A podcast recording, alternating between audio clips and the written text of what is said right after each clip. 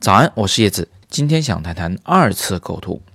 所谓二次构图啊，其实就是指在拍照以后啊，回到电脑上来，或者是回到胶片暗房里的时候，再对画面进行一次裁切构图。为什么今天想谈这个事儿呢？因为在摄影早自习五班的群里面，有一位叫做从之的同学，他发了一张照片，本来是横构图的，后来裁成竖构图，觉得更好。但是他说什么都靠二次构图，感觉好 low 啊。那么阿发同学就不同意了，他说抓拍的时候裁切画面很正常，尤其现在相机的像素这么高，裁切一下呢也并不会导致太多的画面损失。他还说布勒松呢是特别强调不能裁切画面的，是要在拍照的时候一次性搞定构图。但是与此同时，那些六七十年代的摄影上的牛人都习惯会裁切画面，根本不理他的说法。你看，现在一下子分为了两派，一派呢是强调不能裁切画面，要在拍照时一次搞定的；一派呢是根本不在乎这件事情，觉得应该裁切就在后期裁切。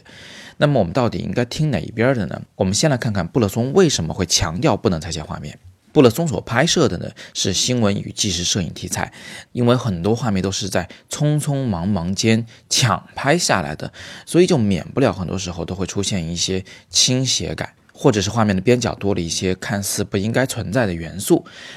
首先啊，当时是胶卷年代，大部分职业摄影师，尤其是新闻的摄影师呢，为了抢这个新闻的时效性，尽快的发表自己的作品，都是在拍完照片以后，直接把胶卷的寄回后方，由专门的工作人员来进行冲印，然后会把所有那个冲印出来的胶卷的小样交给图片编辑，再由图片编辑来选择，哎。我要用这张照片，或者是那张照片。但是布勒松这个人啊是非常固执而奇葩的，他只愿意自己来亲自冲洗胶卷，把胶卷冲出来以后，他会自己选择我要用哪一张照片来作为这个新闻的图片。你看，他是不允许图片编辑来选择他的图片的，因为他认为图片编辑没有他专业。他甚至会专门写一个小条来警告图片编辑，绝对不允许裁切他的画面，即便他的照片看上去是倾斜的，因为他认为这些所谓的画面瑕疵是画面的整体效果的有机的组成部分，它是有必要存在的，是不可以被去除的。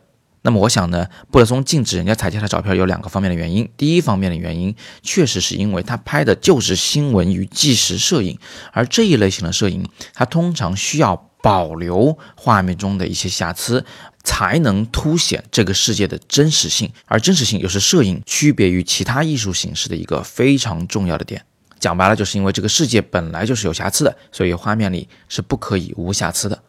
但我想第二个原因更为重要，布勒松其实是一个画画画得非常好的人。他在很小的时候就能画出非常杰出的画作，所以布勒松对画面的掌控能力其实是相当强的。也就是说，他认为这个倾斜是必要存在的，这个所谓的多余的人物啊，这个所谓的多余的场景是必要存在的，它就是必要存在的。由于他有着丰富的审美经验，所以他有资格说这个话。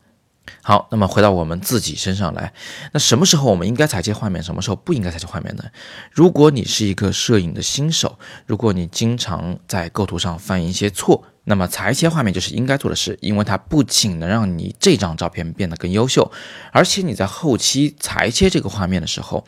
它能给你一次机会，用新的构图、新的方式来审视这个场景，从而给了你一次新的累积审美经验的机会。也就是说，通过裁切画面，其实我们也在学习构图。但是，如果我们已经像布勒松一样累积了足够丰厚的审美经验，我们已经完全知道哪些是该要的，哪些是不该要的，什么时候该倾斜，什么时候不该倾斜。那么，基于画面主题或者你想表达的思想的需要，我们还真的有可能会保留画面的瑕疵，保留构图里所谓的多余的事物或者是倾斜的画面，因为正是它们让我们的画面更完整、更精彩。